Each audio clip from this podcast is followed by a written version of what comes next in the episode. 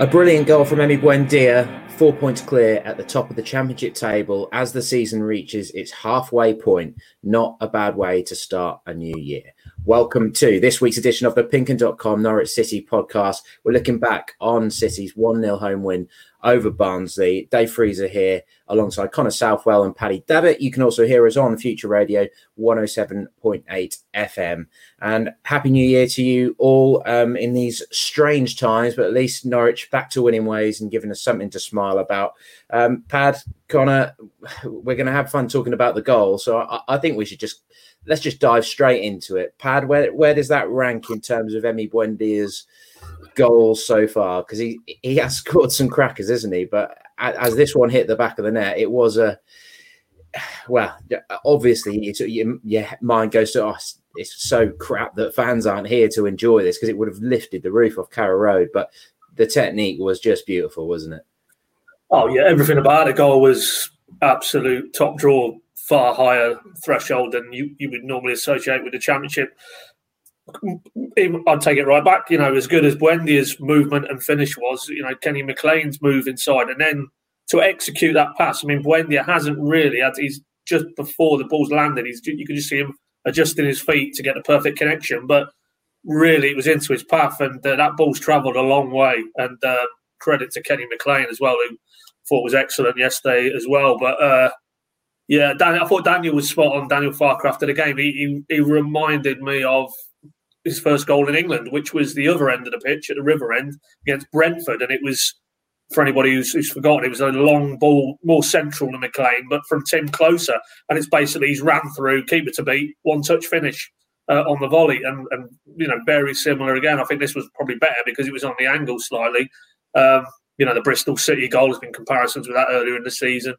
Um, Daniel talked about a goal at Bolton two seasons ago as well. Yeah, I mean, it's just another for the show reel, but it just underlines right here, right now. He's in a, an absolutely wonderful vein of form and a cut above anything in the championship, I think. Uh, and hence why he's getting linked with moves, sadly, because we're in, in, in the January transfer window now, but we'll get into that in due course. But as, as a as a move, as a as a goal, it was really, um, you know, absolutely top draw, and it probably needed something like that because Barnsley were very good, uh, despite having two or three players missing through cor- coronavirus-related issues, notably their, their captain, Alex Mowat, very influential figure, central midfield. Um, they were more than a match and uh, probably could have got something right at the end. Big chance for Michael Helik. Uh, but, you know, in a tight game like that, you need a moment of inspiration and a moment of magic, and there's no one better than Emi Buendia. Absolutely. It felt sort of box office to me. I've... Uh... Done our player watch on him. That's at Pinkun dot com. You can have a read of that. And that when, when things go well with the player watch, it's always really enjoyable to put together. So do take a look at that. But I was just telling Paddy and Connor before we started recording, so I'll re- repeat for you guys. I, I worked out a bit of maths. Now, there's only so much you want to read into this, of course, because we don't know what will happen the second half of the season. But at the moment, Buendia is averaging a goal every two point seven games and an assist every three point one games. So if he keeps that going and plays for the remainder twenty-three remaining twenty-three games, then he's on target for fifteen goals and thirteen assists, which would exceed quite comfortably what James Maddison did before he got his big money move to Leicester. So that sort of illustrates it. But as Pad says, they've they've got to get through January with him still a Norwich City player and things like that. But before we come to that transfer issue, Connor, how just how much did did you enjoy the goal? Oh, it was, it was superb, wasn't it? It was um, it was like a piece of art, I think, in, in terms of how it was crafted. Yeah. Not, not not just the finish as well. It was a wonderful pass from Kenny McLean, which I think has got lost a, a little bit, um, but also a really clever bit of, of movement from Todd Cantwell as well to pull the defender away and create the space. But this is this is exactly what we wanted to see from Emi Buendia. It's him running beyond the defence and getting himself into goal-scoring opportunities. And from there, with his talent, with his technique and with his ability, he he has the capability to to pull off a bit of skill like that. And I think he, he was probably the only player on the pitch that probably could have done that. Um, and, and like like Pad said, and, and like you say, it's such a difficult skill to pull off when you're on the run as well. You're running sort of in the opposite direction and meeting the ball at, at one place to then have the accuracy and control to put that into the net. It's, uh, it's an absolutely superb bit of skill. And, you know, you, you sort of mentioned the James Maddison stuff. I just had a quick look at uh, two other creators who have been regarded in Championship seasons gone by as as, as brilliant. Jack Grealish at, at Villa, and we all know what what he's doing at the moment. And he, he was injured, as as we kind of spoke about before recording, um, in his last season, but he's on track so far to surpass his numbers. And also Pablo Hernandez last year, who scored nine goals and got nine assists as well in thirty-six games. I mean, Buendia's already sort of two off on, on both goals and assists. So so he's he's he's up there really with, with some of those creators that have been really lauded in the Championship, and still twenty-three years of age. You, you just feel like the sky is the limit for him. And um, increasingly in my mind, and, and, and performances like yesterday don't necessarily help. I think I, I would be shocked if he's not a, player, a Norwich player come the end of January. But I think come the end of the summer, even if Norwich did get promoted, it's very difficult to foresee a situation where he's a, a Norwich City player. But every time I've viewed that goal, and, and I'm probably close to double figures now, it, it seems to get better with every viewing, really.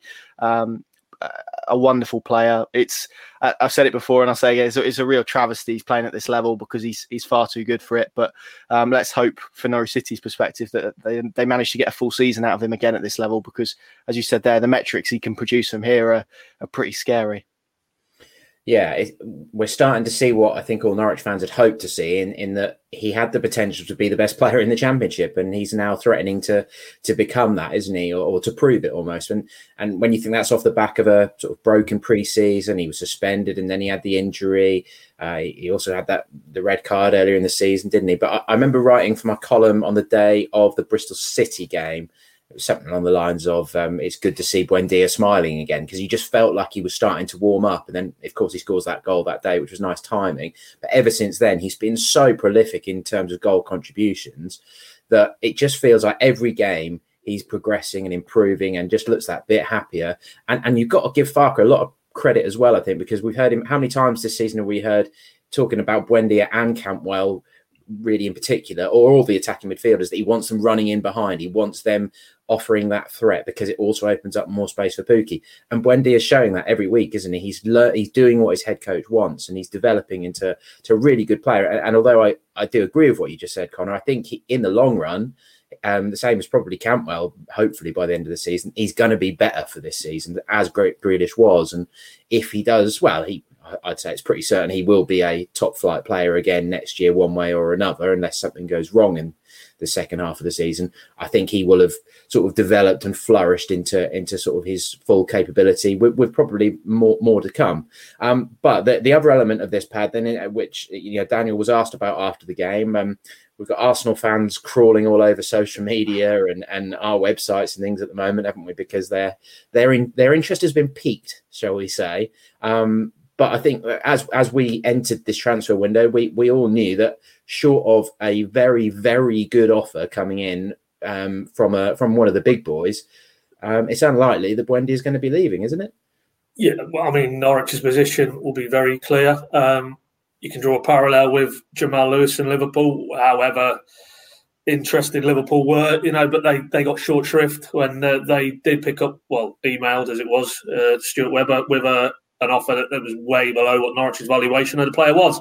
So take that template, overlay it onto Buendia. If no no club, either here or abroad, come to Stuart Webber in January with uh, an actual firm offer that is anywhere near their, is their valuation of a player with still three years left on his contract, it's worth reiterating, then he won't go anywhere. Um, and also, of course, in these sagas, there's moving parts in terms of what the player wants and the player's representative, but you get the sense um, that he's really enjoying his football. You know, Daniel talked about his attitude and his maturity as well. You, you referenced Bournemouth, and really from that point to now, it's it, it feels like he really has got his head down and just working hard and letting everything else, a bit like Max Aarons did through last summer with all that speculation and the Barcelona interest, that'll take care of itself. You just focus on what you need to do on the pitch and the rest will follow. So if he's in a good place in terms of his head and, and you match up those scenarios, I wouldn't disagree. I think whether Norwich are in the Premier League or not next season, he will be in the Premier League, you would imagine. And uh, if that is the case, we're talking at most another three or four months um, before he's potentially another Premier League player, either with Norwich or somebody else on the back of what he's done for Norwich in the Championship. So I, I think maybe maybe the Emi Buendia of six, twelve, eighteen months ago might not look in such mid to longer terms, but I, I think clearly the family issue as well. That's a factor. You know, he's he's about to become a father for the second time. That, I'm sure, is is is adding to to the maturity that he's showing now on the pitch, keeping that temperament under control, that sort of rising temperature. Um, but maybe the Stoke game when he got himself sent off that night. But I think all all all the elements that matter in something like this would suggest that he's not going anywhere in January. Um, and Connor touched on it at the start as well. Underpinning everything is the times we live in and, and the room clubs have financially to manoeuvre in this window, which is a very tight, constricted window at the best of times in January, where players don't tend to be available because teams are either going as Norwich are for promotion or they're trying to stave off maybe relegation at the other end of, of respective leagues. So um, you piece everything together. It's very hard to see a scenario where Emi Buendia isn't a Norwich player come February the first. And so ho- hopefully if that is the case, then we can just then sit back and watch a bit more of that man's magic um, in the defining phase of the championship season. Yeah, and, and savour it as well. Because one of the one of the things that I think we all love about Emi is his enthusiasm for the game, isn't he? He, he loves the, the defensive work as much as the attacking stuff. He loves to be the star of the show, but he, he loves getting stuck in as well, doesn't he? And although he, he did get a rollicking from Tim Krul in the first half yesterday because he was slow coming back, and Max Aarons sort of joined in as well. But and then he sort of rubbed his head and said, "Oh well, the, the keeper caught me." But he was just trotting back, wasn't he? But he didn't do it again in the game. Krul definitely had a bit of an impact there, and um, it, it is great to great to watch him play. So we shall see. But Connor, to, not an easy question, but it's one that Stuart Webber could end up being. Um, a question that could be posed to Stuart Webber this month. Where's the starting point in terms of valuation? I mean, I, I can't see, I can't see them even considering anything uh, less than a deal that starts at thirty million because of the type of player he is. He is worth a lot more than a, than a Ben Godfrey potentially because of, because of his goal output and creation and things like that. But r- realistically, I, I can't see that sort of money coming in for a championship player, but I don't know. I mean, the, the, the reaches a point where, you know, if someone offers forty million and it's, I don't know, I'm just picking a club out around Manchester City, it's then very difficult to say no to the player. It's very difficult to say no to the club because that money would be, uh, would have a significant impact on Norwich City, wouldn't it? It would almost mean that if they didn't get promotion, they would have financial security. This, yeah, this is it. And uh, I think we are sort of in, it, it would take something, it would take a record transfer fee, wouldn't it, essentially, for, I think, surpassing, as, as you mentioned there, Ben Godfrey's um, deal that, that saw him move to Everton. And I think Norwich fans, again, there there would be a point, and you said there, a scenario where a particular club comes in with a particular price where it would be very difficult to begrudge him a move. But equally, I think no, Norwich at the moment and Stuart Webber at the moment have to sort of weigh up what he's worth to them as well. And and there is this kind of added incentive of of, that, of of gaining promotion back to the Premier League and the financials involved with that. That means probably it, it is more costly. And in, in the position Norwich are in, they're not in mid-table. The Premier League's far away, and they can't foresee that sort of money coming in. So they, they really are in, in a strong position because um, that that money in terms of what they're going to get from the Premier League, uh, if if they get back there, will be so valuable. Um, and he's key to helping them get to that. So their their valuation may well be in excess of, of what the current transfer market is, which is a little bit deflated and and in some cases maybe a, a little bit underpriced at the moment for players that were going for twenty million, maybe now going for, for ten or fifteen. And, and that's the nature of it. Um, but I, I can't see Norwich Buckley on this because if the market does recover, when it does recover, um, you've got a player there that is going to be worth a, a silly amount of money. So I, I don't think it, it would particularly help the message to fans in terms of promotion and the messaging if, if they then went and sold him for, let's say, fifteen million, which is, of course, the figure that, that some Arsenal fans have been getting very excited about. Um, there's no chance of Norwich selling him for no chance. fifteen million. Absolutely not. Um, I think it would take at least double that. So in terms of valuation, it's, it's difficult because obviously we're not privy to sort of the state of the market, but um, you would think it would be a, a, a record fee, really, that, that Norwich would be demanding, um, probably well in excess of what they got for Ben Godfrey.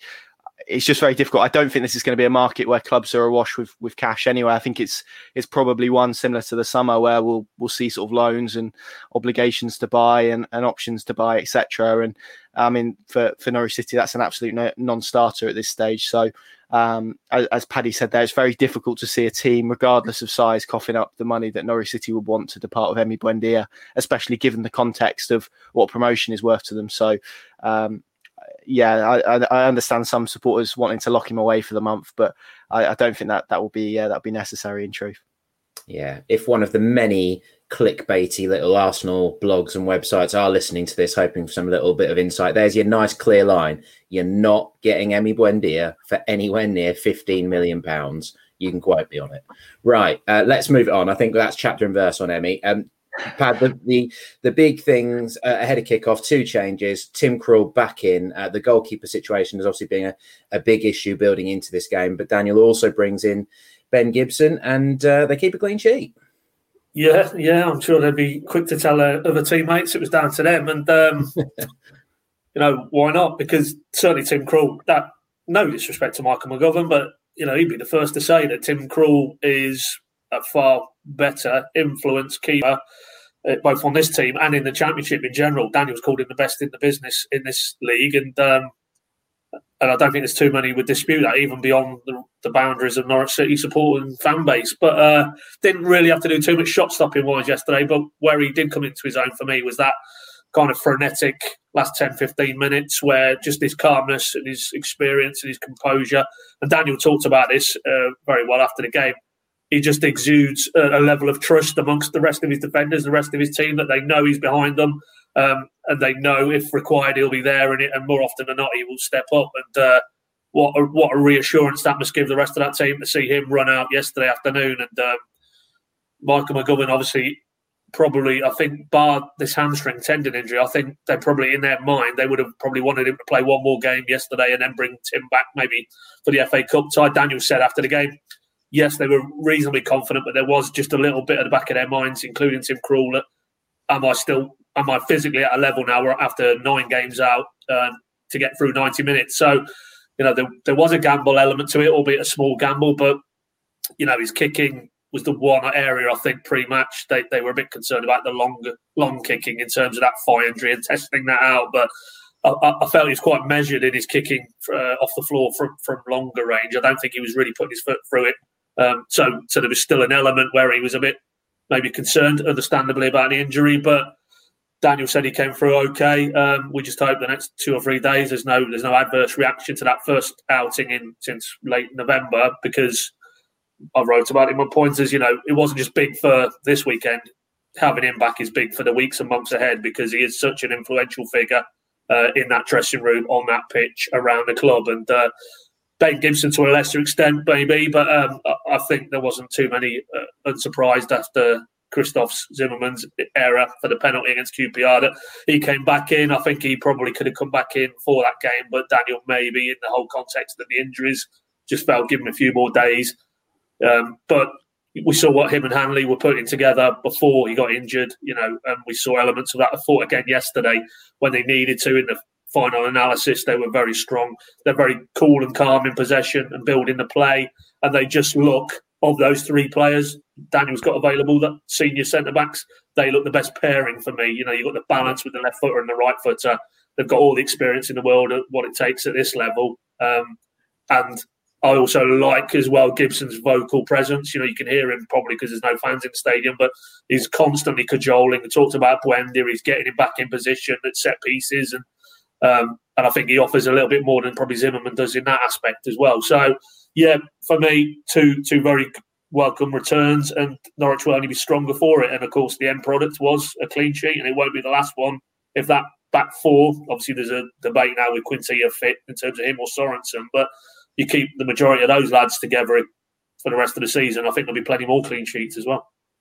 Yeah, I said similar about that balance. I mean, it's a, it almost uh, feels a little bit unfair on Zimbo that that's the reason that he's getting out of the team. But uh, just Hanley and Zim, uh, and Gibson as a right footer and a left footer, it just just feels like it has a better balance. And um, I think that's that's probably considered first choice now. Uh, and Krul, for me, I just, you know, McGovern does shout and and, and did, did offer a bit of leadership and stuff, but Krul bellows, doesn't he? He really is loud, and, and I guess that comes down to confidence. When you when you are a Holland international, you're as experienced as he is. You're the reigning player of the season. You know exactly how Daniel Farke wants to play. He's got the confidence to just go and Bark, all those players. He doesn't care if anyone b- buys back him. He's Tim Krul. No, Emi, go and do what I want you to do. He, he which is great, isn't it? That's that to, to to have a keeper that offers that sort of leadership is uh, has been a massive part of what's happened with Norwich and Krul. So um, that's been that's been great to see. Right, so ne- next week's the Coventry game. We'll come on to that game uh, later in sort of the second part of the pod. But while we're on the keepers, Connor, obviously Daniel's sort of said that they are now in the market for a keeper because McGovern's going to probably miss the majority of the rest of the season. I just wonder whether it might make sense to leave Krul out of the Coventry game or leave him on the bench and play Daniel Barden just to give him that little bit of extra time to make sure that thigh is okay, because he's so important to the second half of the season. They really, I, I was nervous every time he had to kick the ball, I have to admit. So where would you stand on him playing next week? Yeah, I, th- I think I'd be in agreement. I think I think the only sort of flip side to that is is maybe if if Tim himself feels that he needs a, a bit more game time, then that's a good opportunity for him to to get it in a game that maybe isn't going to be as as pressurized as, as some of the league campaigns. So there's there's that side to it as well. Um, but but yeah, I think it would be really beneficial for Dan Barden if he is going to be the number two, which I think there's there's probably a bit more of a debate on. Um, whilst whilst Michael McGovern's out, I, I can see them sort of delving into the the free agent market. Uh, I did sort of have a look at some of the names last night. Um, a couple really stood out to me, which was Rob Elliott, who's who's at Newcastle, thirty-four years of age. Um, I, I'm kind of labelling this as the Lee Camp signing, if you want to put it like that. Someone um, to come and do a job between now and the season, like like he did. Uh, oh, I, one of you have to remind me of the year, but uh, it was it was a few years ago, wasn't it? And um, Ben Anick as well, who's who's at the club before, I think, on loan when he's quite a young keeper. He's, he's out of contract as well. So beyond that, there's not too many domestic options in terms of a short-term stopgap till the end of the season, which is which is probably what they're going to look at. So if if that is the case, then maybe you do want to expose Dan Barden to a bit of football with the view that he is going to be the number two for the next three or, or, or four months whilst McGovern gets his gets his hamstring solved. So um, with that in mind, there, there's going to be few opportunities for him to really get that opportunity to, to, to play. And, and and this F A Cup, again, maybe is a fixture that if you're a head coach, and we know how strong Daniel Farke likes to, to take the competition, given the schedule this year, given the the injury crisis that they've they've sort of come the other side of, you, you may be looking at it as uh, an opportunity for rotation, opportunity to bed some of those players that are back from injury with, with the view that actually maybe having um, uh, less fixtures or fewer fixtures is, um, is is maybe not the worst thing in the world. So there's that side to it as well. But I, th- I think it, it depends on Krul and how he feels. Like like Pad says, I think if after a few days there's no adverse reaction and, and he feels like he wants a, a bit more game time, then it, it makes sense, I guess, to, to keep him in that. But it, it would be good for him to get two weeks to properly um, sort of nurse that injury, make sure he is one hundred percent for the game against Cardiff in a couple of weeks, which, as we know, having watched Cardiff recently, yeah, it's going to yeah. be very physical. It's going to be about claiming crosses and competing. So um, I can see the pros and cons. I would probably lean towards giving giving Dan Barden a go in goal, I have to say. While um, I'm with you, I, I, I hate to call you our Brexit man, because well, let's stick that to the, the Brexit football regulations. But also, my sort of instinct was, would, would this goalkeeper signing allow them to look for next season's number two almost? Um, but because of the new Brexit rules coming in, looking at, say, the German market, say a good, experienced second-tier goalkeeper that Farke thinks can could fill that role, just as an example, it's not really an option now, is it? No, it isn't, and uh, we've we've probably not, not not got enough time on this podcast to go through the whole regulations. But there is a, a threshold now. They need to get fifteen points to get a work permit. There's different ways of doing that, but essentially the easiest way to do it is to play in a top league, to be a regular international, um, and to play in, in, in a European competition. It's why South America has suddenly become a, a much more attractive market, and I think we'll see clubs go to Colombia, Brazil, Argentina, because there there will be players that have played for a South American youth side and under twenty-one side that also make the bench of the Copa Libertadores or, or other competitions and, um, and and and play a relative amount to take them over that threshold, which is interesting because that's not necessarily a market that's been opened up before. But again, the reverse effect of that is if you if you're a player in the Bundesliga too, and we know that's been a market that Norwich have shopped in um, quite regularly in, in the last few years, then that's very difficult because how many full internationals are, are playing there. So it, it does make it more difficult in, in some regards in terms of the, the more natural markets that Norwich have shopped in. um, which again would probably lean me towards saying that, that just for a stopgap to the end of the season, they probably would look at a, a domestic free transfer rather than someone that maybe from abroad because of these new regulations and, and issues. But um, it's highly confusing. There's a, a, an article about it on Pinkun dot com, which explains it in a bit more depth. But um, yeah, it takes into percentage all sorts, like how much they've played in European competitions. But if they're qualifiers, then they get half the amount of points, and it's um, it's a minefield, really. So there are some markets now which aren't going to be as available to them as, as they were beforehand. There are going to be other markets that are now available to them that would never have been available before. So I, I kind of put it like this. You're, you're probably more likely to be able to sign a top flight player from Mali than a player from the second division in, in Germany. So that kind of sums up the, the regulations and where we are at the minute. So in terms of getting a goalkeeper from, from the second division, probably very, very unlikely, apart from maybe a special circumstance. But then those special circumstances are often the first choices anyway. And of course, the flip side of that is that clubs will know that English um, clubs have a limited pool of players. So that their players are now going to come at a premium as well, because physically, Premier, particularly Premier League clubs, but also Championship clubs as well, aren't going to be able to to shop in other markets. So um, incredibly confusing. It does feel like it's it's going to hold back a lot of what Norwich City have tried to do in the last three years, but um, it's it's all about adaptation. I think the teams that adapt the best will will, will do the best. But if you want a prediction from me, it's that Norwich and, and probably Brentford will end up shopping in Colombia, um, Argentina and, and, and Brazil in the next few years, I would say. Yeah, it's going to be interesting. Uh, interesting little spot that Rob Elliott's a free agent, though. I didn't didn't realise that. I mean, if he is fit, then he would sound like a, a good option, because he had a, a good spell with Newcastle for a while, didn't he? But um, anyway, uh, back to the game, Pad. And um, Pukki and Cantwell both had plenty of chances to make this much more comfortable. It seems after every...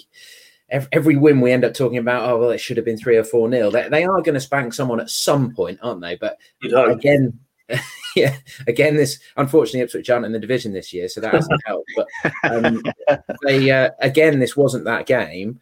And uh, I, I have seen a bit of criticism for Cantwell, which I, I think is a bit unfair when you consider the uh, opportunities that he has had in that game. Yeah, of, of course, he should have scored one. He knows that. But there was also some lovely skill from him in the mix, wasn't there? Yeah, uh, yeah, I was a bit surprised to see that overnight, really, on various social platforms. Um, I, I, I think he's, he's growing in, in influence in his team, actually, since, he, you know, again, a bit like Buendia, um, you know, the focus was reset and he got past those fitness issues he had, because of particularly the way Barnsley played yesterday, the high press, very aggressive, very in-your-face, um, real intensity to their play. To have a player who is A, able to do it and B, willing to take the ball in tight spaces and try a trick or two in the right areas, with the caveat, you know, you don't want to be doing that on the edge of your own box, which was unfortunately talking about Buendia's development. Some of the things he was guilty of in seasons past, playing in the wrong areas, those type of tricks. Um, yeah, no, for me, Cantwell, I thought that was a, that was another very decent performance uh, in the link of quite a few decent performances now. I think the, the Pukki chance, he's put too much on that ball that, that he's faced back across the box. And Daniel even thought he was probably too selfless anyway, and maybe he should have had the shot himself. Um, you know, there was one or two other shots. The keeper's made a save, so he's hit the target. There was, there was a volley from an Aarons cross in the first half, which you, you'd think with his technique he should have been able to keep that under the bar at the far post. But on another day, he walks off that pitch and, and it's Cardiff again. It's goals and assists. So... Yeah, no, I'm a bit baffled by, by the levels of criticism directed towards him. Um, there's no doubt in my mind that he has cemented that place on the left-hand side now. And again, we're not hopefully talking about him and transfer sort of speculation too much this month. But if they if they keep him in the building uh, and he retains that level of focus, there's no doubt for me at this level he can influence games. And, uh, you know, I, I think any criticism of him is a, is a little bit wide of the mark, actually, on, on the evidence of yesterday's performance, certainly. Yeah, if, if he's not getting those chances, if he's not getting into those positions, then then fair enough.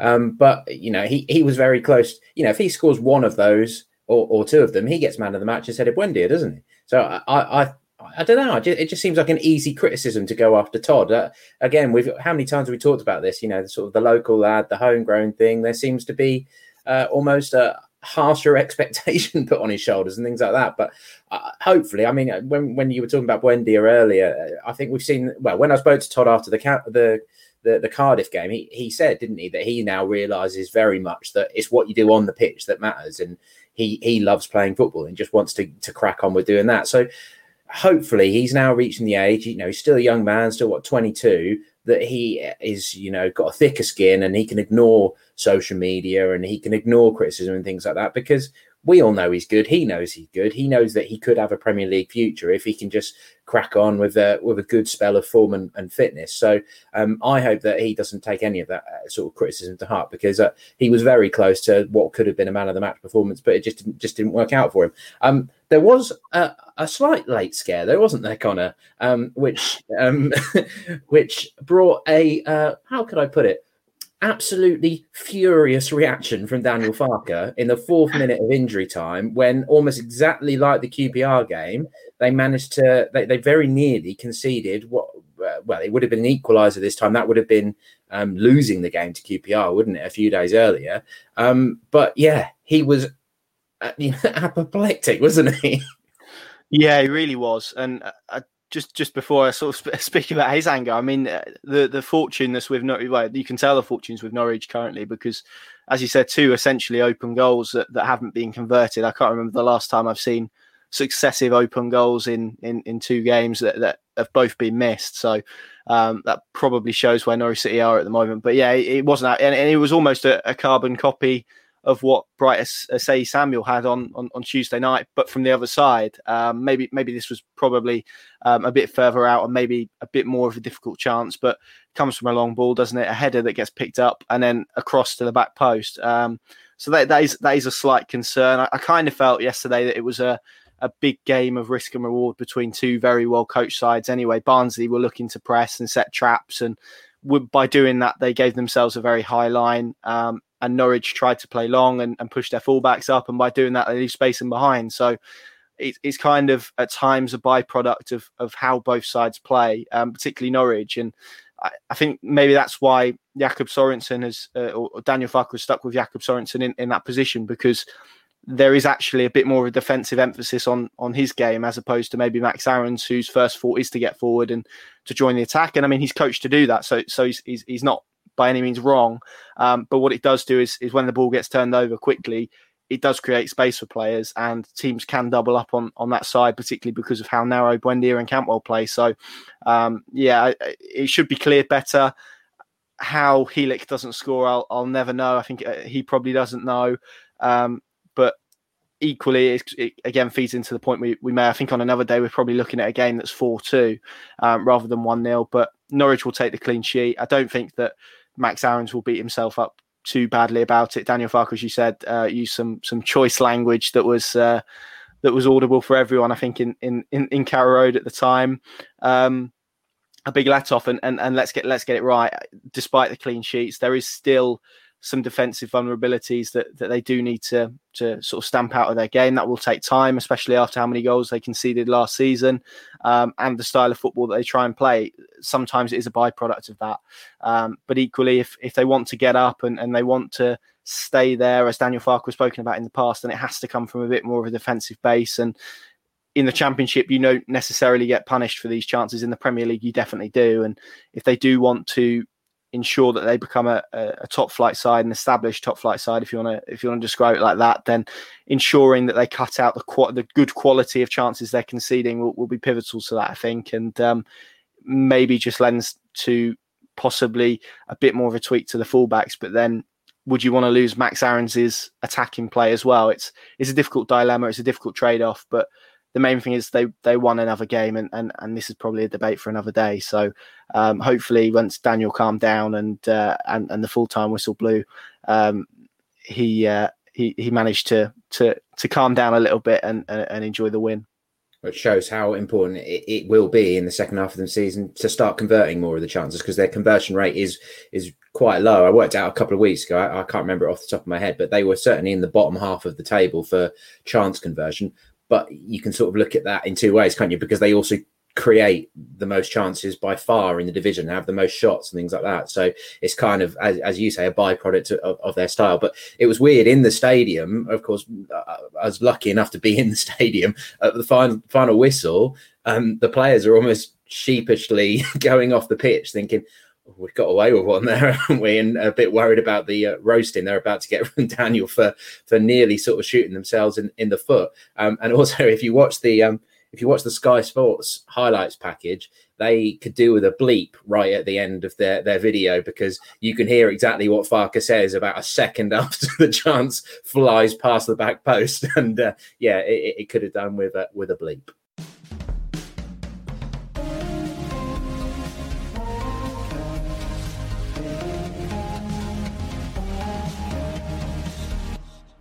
Right, uh, just second part of the pod, then we will start looking ahead to Saturday's game against Coventry. Paddy's boys, of, of course, F A Cup third round, midday kickoff at Carrow Road.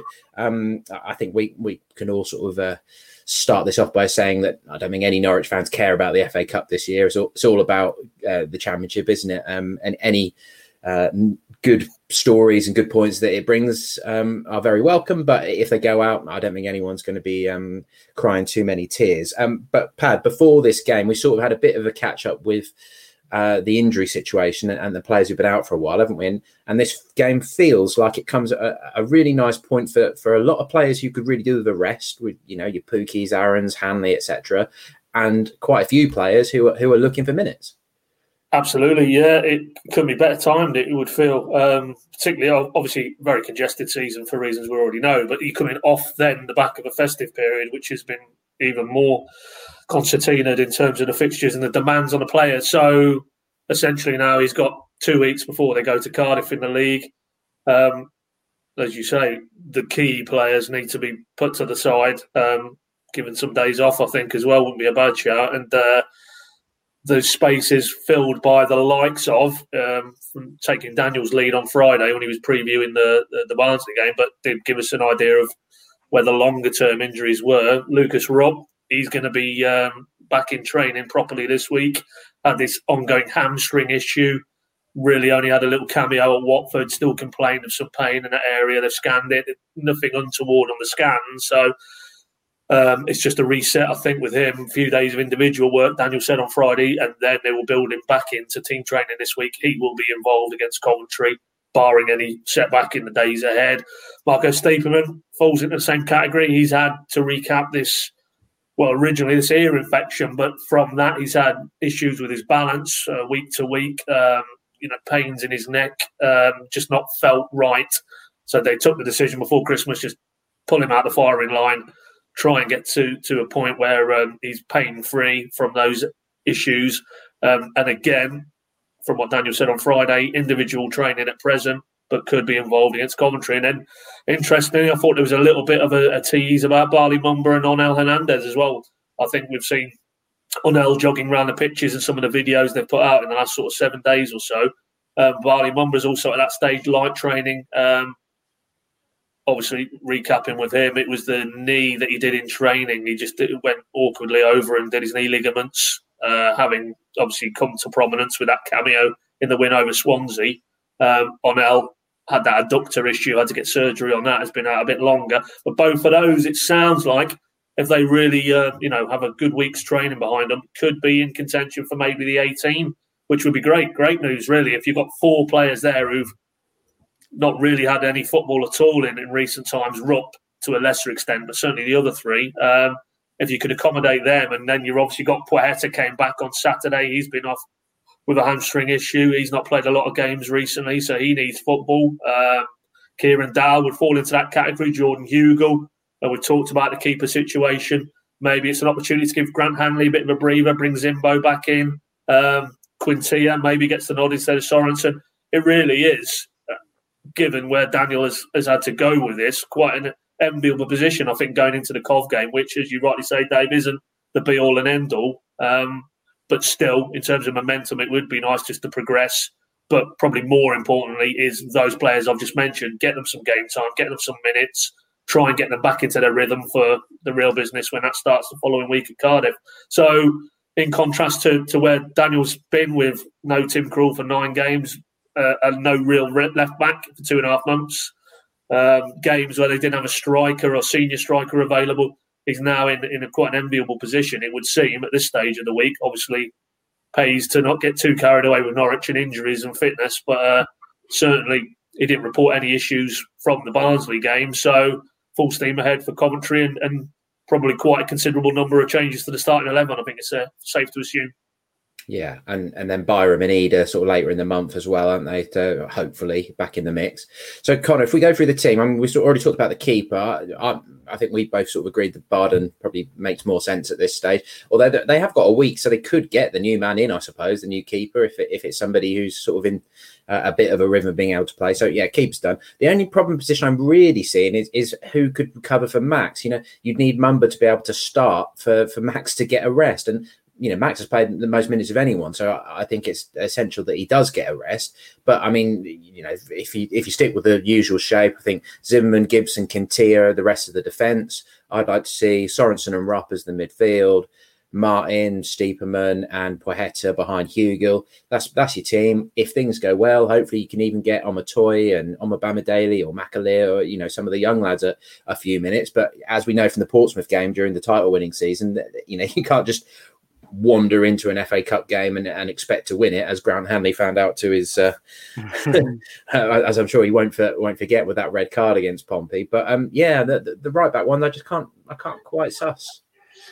unless he decides to to put Lucas Rupp there, I guess. Um, it's yeah. kind of been kind of been spoken about. We've seen Ollie Skip um, play as a, a wing back as well, so maybe that that's an option. But even he's played a lot of football, hasn't he? So you, you probably want to drop him out as well and uh, and give him a week to recover. That's yeah, it's a difficult one unless Mumba is is fully there. I guess the other option is is that they try something maybe with a a, a free at the back and, and maybe do play on Mabamidele as well and uh, and go to wing backs. But I can't really see Daniel changing the the shape radically, if I'm honest. Although Kov do play a Uh, a free yeah. at the back, don't they? So I suppose it would match them up. Um, yeah, it's a difficult one. It's a difficult one. I, th- I think probably you, you're probably asking Max to go again, aren't you? Which is incredibly difficult if you're seeing Emi Buendia and, and Teemu Pukki and that I, I get given a few days off. But um, that that might be that might be the situation, uh, unless, like you say, Mumba's fully back, Lucas Rupp can play there, or, or they try and change the shape and uh, and, and go for wing backs. So I guess it's, it's quite a nice dilemma to have for Daniel. Um, but but yeah, it's not ideal in terms of Max, really, because, uh, yeah, as, as you say, played the most minutes, probably needs a bit of a rest given given what's to come, um, a difficult schedule of fixtures ahead. So you you would want really to to rest him and preserve him for um, for the rest of the games this season. So I would probably be inclined to suggest that maybe Lucas Rupp, given the other midfield options they have, that they could play uh, in, in central areas, and probably allows him to get eased back in in a position where he can probably be defensively solid rather than getting up and down, and, and, and maybe nurse that hamstring a, a, a little bit as well. But um, we shall we shall see. I, I, I, you know, it's, as Pad said, it, it kind of shows the the options he has available to him, and, and I'm sure he'd much rather have this sort of headache than what he had a few weeks ago in terms of having yeah. very few or very few players available. So um, there's there's that side to it as well. Um, it'll also be good to see Jordan Hugill get some minutes um, because he's he's not really. I mean, he's come on for sort of five ten minutes, hasn't he? And with varying amount of impact, it'd be nice to see him exposed to a full game to to see how he gets on. Um, because since he's come back from his shoulder injury, he's not really had he's, he's had scraps really, hasn't he, in terms of minutes. So it'd be good to see him get ninety minutes under his belt as well. So a lot of options. Hopefully the, the injury bulletin is positive and, and Daniel can make uh, quite a few changes. He did have the ball in the back of the net, of course, didn't he, Hugill, in injury time, uh, lobbed the keeper from, but was just offside from an Alex Tettey pass. I think Tettey just he- hesitated for half a second, didn't he? And that, that meant Hugill had gone too early, but it, it was a nice finish. So that was, that was a shame for him. But for me, I'm, pro- I'm probably making it too simplistic, but I, I think Aarons, Skip, Hanley, Pukki, and, and probably Buendia. Uh, I don't want any of them playing next Saturday. I, I, ideally, I don't even want them in the squad. I, I like Pad said a, a few minutes ago, players like that who've been played as, as many minutes as they have, I'd literally be saying, a few days off, boys. Go and have your Christmas dinner now if you want. Go and have a couple of beers. Have a few days, zone out, forget you're a footballer. Come back in next Monday, and then we'll crack on for the Cardiff game, because They they have had a really punishing schedule, particularly, you know, Aarons and Skip, are the, I think, are the only two who have started every game, aren't they? Um, the others have had little bits and pieces, but I, I really wouldn't want to see them um, see them playing in, uh, at all. So if that meant playing Omabamidele at right back or bringing Ethan Vaughan in from the under twenty-threes, whatever it took to ensure Max gets a rest, um, that would be my priority. Uh, now, Pad, obviously, I know you don't get to sort of absorb Cov fully because you're, you're so fully focused on Norwich, but you, you can sort of give us a little bit of a of an opposition view, can't you, in terms of where this game will sort of rank for them, but, but a good result for, for your boys on Saturday. Was a good result, mate. Yeah, I'm just going to actually... not being rude here, boys, although this won't really work on the podcast, but you can see I'm getting my phone here because my, my mate is a mad Cov fan, big fan of the show, actually, Rich. Shout out to Rich Iggledon. Uh, he messaged me last night. They basically won at Millwall yesterday, which, which given how obdurate Millwall were, were at Carrow Road before Christmas, that's a very good result. Um, so Robins, I think he's, I looked at the table last night, they're kind of in that middle territory now. They're sort of... X amount of points from the bottom three as they are from the top six. So for a team just here, newly um, promoted, it will take one or two points. But uh, but basically, Rich knows these things, and he uh, he thinks they'll probably rest a couple of. I mean, if you go back to the league game, the, the right back Fankati Darbo was very good that day, very progressive, as Connor rightly says. Probably more accurate to call him a wing back. They played a three, but he gave Sorensen a lot of trouble down the right hand side that day. Uh, now Rich reckons he'll probably get a rest. Um, Callum O'Hare, very young, uh, very talented attacking midfielder um, who played uh, this weekend. He'll probably, so I think maybe not to the same extent, but it sounds like the signals would suggest that maybe uh, you know Cov are looking to make a few changes as well, because for different reasons their priority is staying in the division. For Norwich, it's getting out of the division, but for Cov, having come up out of League One, um, they probably don't need the distraction of a two or three, four round run in the F A Cup. Um, however nice that would be, and the financial element to it as well, perhaps. But I think you'll see probably his his approach will be to um, maybe ease out some of the key players. But there's uh, Gustavo Hamer; he's probably the one to look out for. He didn't really play. I think Robins didn't didn't bring him on until late on in the second half at Carrow Road. But but he is qu- quite an influential figure. He knits a lot of the play together. He's without going down the, the route of where Cov have got themselves in the last sort of five to ten years, but he's the first one they've paid any real money for in the transfer market. They got him in from Dutch football in the summer, um, and he's got a little bit about him. Uh, so if he plays, he would be the one you'd need need to keep an eye on. But I think just you just have to go back to that Carrow Road game. They were they were very well organised on the day. They did catch Norwich at a very good time. I think that was peak injuries in terms of I don't think they had a striker that day, did they? I think Marcus Stegman was in the false ten off the top yeah, of my head. Yeah, that's right. Uh, Krul was obviously out, and one or two others as well. So I think they caught probably Norwich at a good time. But as we've just discussed, it'll probably be a, not a too dissimilar Norwich lineup this weekend. But I think it's uh, it feels like, and it probably will play out, that it's two teams who, you know, if, if either was to go out, I don't think they'd be crying too much at five o'clock on Saturday afternoon. So um, for different reasons, but ultimately for the same reasons, for Coventry, it's about the league this season. And, uh, you know, they're, they're going in the right direction. So I don't, I don't think... we will we'll probably see uh, the sort of levels of commitment from them, and that's not in terms of a negative, but just in terms of on the day at Carrow Road, I thought they were very, very, very up for, you know, trying to give Norwich a bloody nose, where I think, you know, this will probably be um, after you, sir, type of a, a, a, a, an affair. Um, uh, and if that is the case, then, you know, I can't say I'm looking forward to it too much, because I think it'll probably be one of those where it's just getting the game out of the way. And uh, for a Cov fan whose greatest day uh, will ever be for the eighty-seven F A Cup win, you know, the F A Cup does mean quite a lot to a Coventry fan. So um, it is a bit sad to see, but that's a different debate. That's a different podcast about the, the declining fortunes of the F A Cup as a competition. I just think um, for these two clubs, it's all about the league this season, and that'll probably be reflected in A, the personnel on duty, and probably B, the approach of the, the respective coaches as well. Yeah, Hamer's the one that played the lovely pass which led to the goal, isn't he, um, at Carrow Road? Um, and then the cross came in behind Matt's, and it, I've just got the, the table here in front of me. Uh, they're sixteenth, seven points clear of the relegation zone, although there, there is a few games in hand down down towards the bottom now. Um, but just just briefly, Pad, the two Norwich links at, at the Coventry end. Robins obviously seems like he's doing a pretty good job from from afar. Uh, who he, he had a bit of a nomadic managerial career before he's had a bit of success with Cov. But also Sam McCallum, obviously he won't be able to be involved. We're not expecting him to be recalled from uh, during January, but um, he seems like he's been playing regularly and doing quite well. Have you sort of had much feedback from your mate about McCallum? Yeah, they like it. Well, I mean, obviously he was, you know, Norwich got him from there last season when he was, you know, one of their standout players in, in that League One title winning season, as it turned out to be. Um, and and I think by all accounts, you know, I think there is there is competition for him. I don't think he's he's played every game, certainly, um, but he's getting enough minutes clearly from Norwich's point of view, and and I think they sent him back there because a they know he's going to be in very good hands with a coach who maybe sees the game as Daniel does to an extent in terms of how he wants to set about the task. Um, Norwich felt he needed to work maybe a little bit on his defensive work. He hadn't had any championship exposure, so he's he's getting that this season. And you would hope, although, you know, the reality is, you know, time may move on. Norwich have said they want to bring in a left, but we're talking about, we're talking about transfer windows and not a lot happening. There, there is clearly a commitment from Norwich to do some business in terms of a left-back.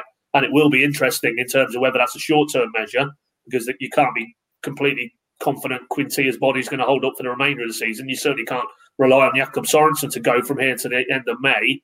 Um, Byram, there has to be a question mark about whether he's going to come back anytime soon. So if they go out in the market and actually bring in one with more of a longer-term view, where does that leave a Sam McCallum? So these are the these are the things, you know, he didn't probably grasp his opportunity at Luton, the, the only game he did play in that League Cup tie, as opposed to the way at Bali Mumba really stepped forward that day. Um, Bali Mumba stayed in the building, Sam McCallum was allowed out, so won't be involved this weekend. Obviously, the terms of that loan will, will preclude that, but um, I, th- I think he needed to go out and play because, you know, he's a very young man who's come from that non-league background, and it's been quite a steep rise for him. So, um, but whether, you know, looking further forward, whether he comes back and he's Norwich's first choice left back, I'm not sure now.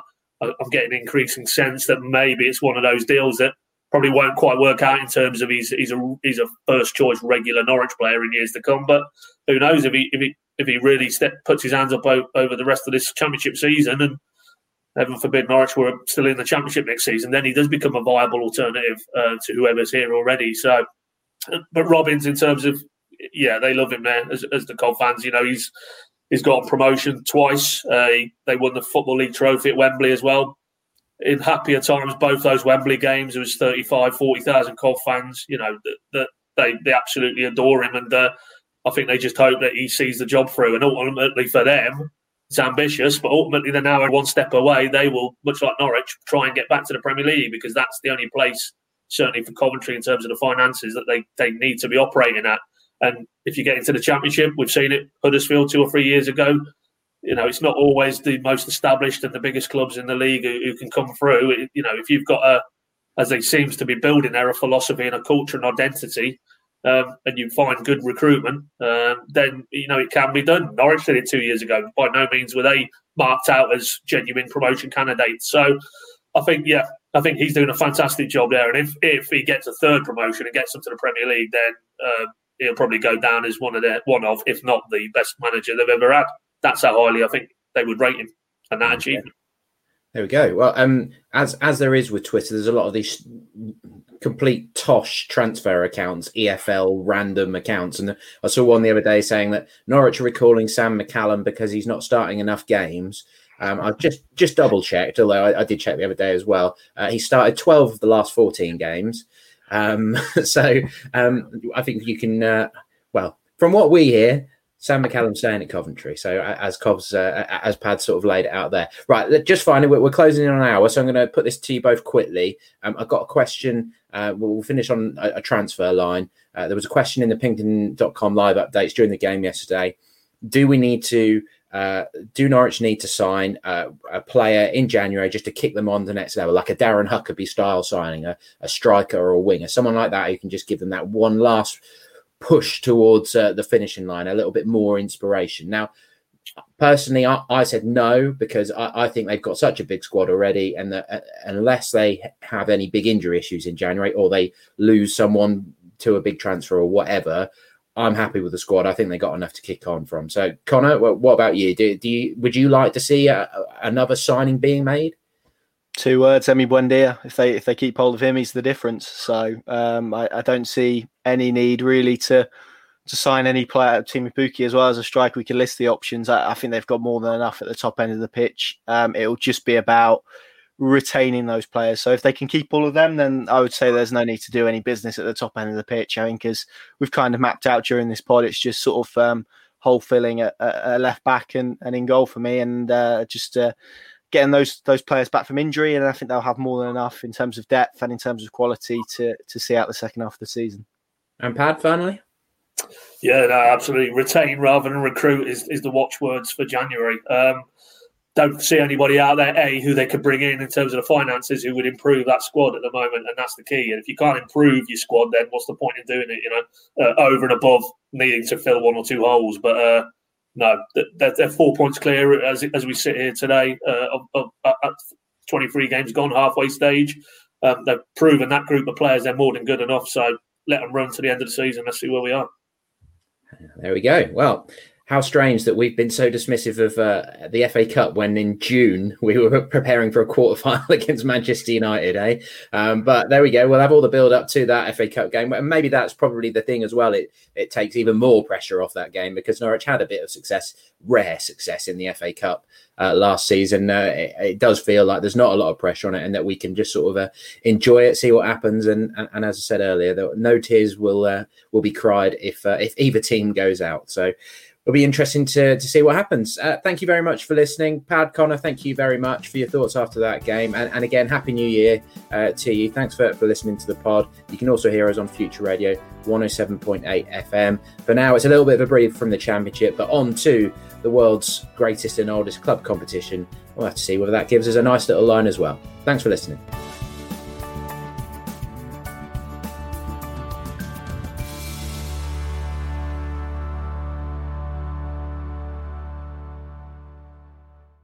From true crime to football, Brexit to folklore.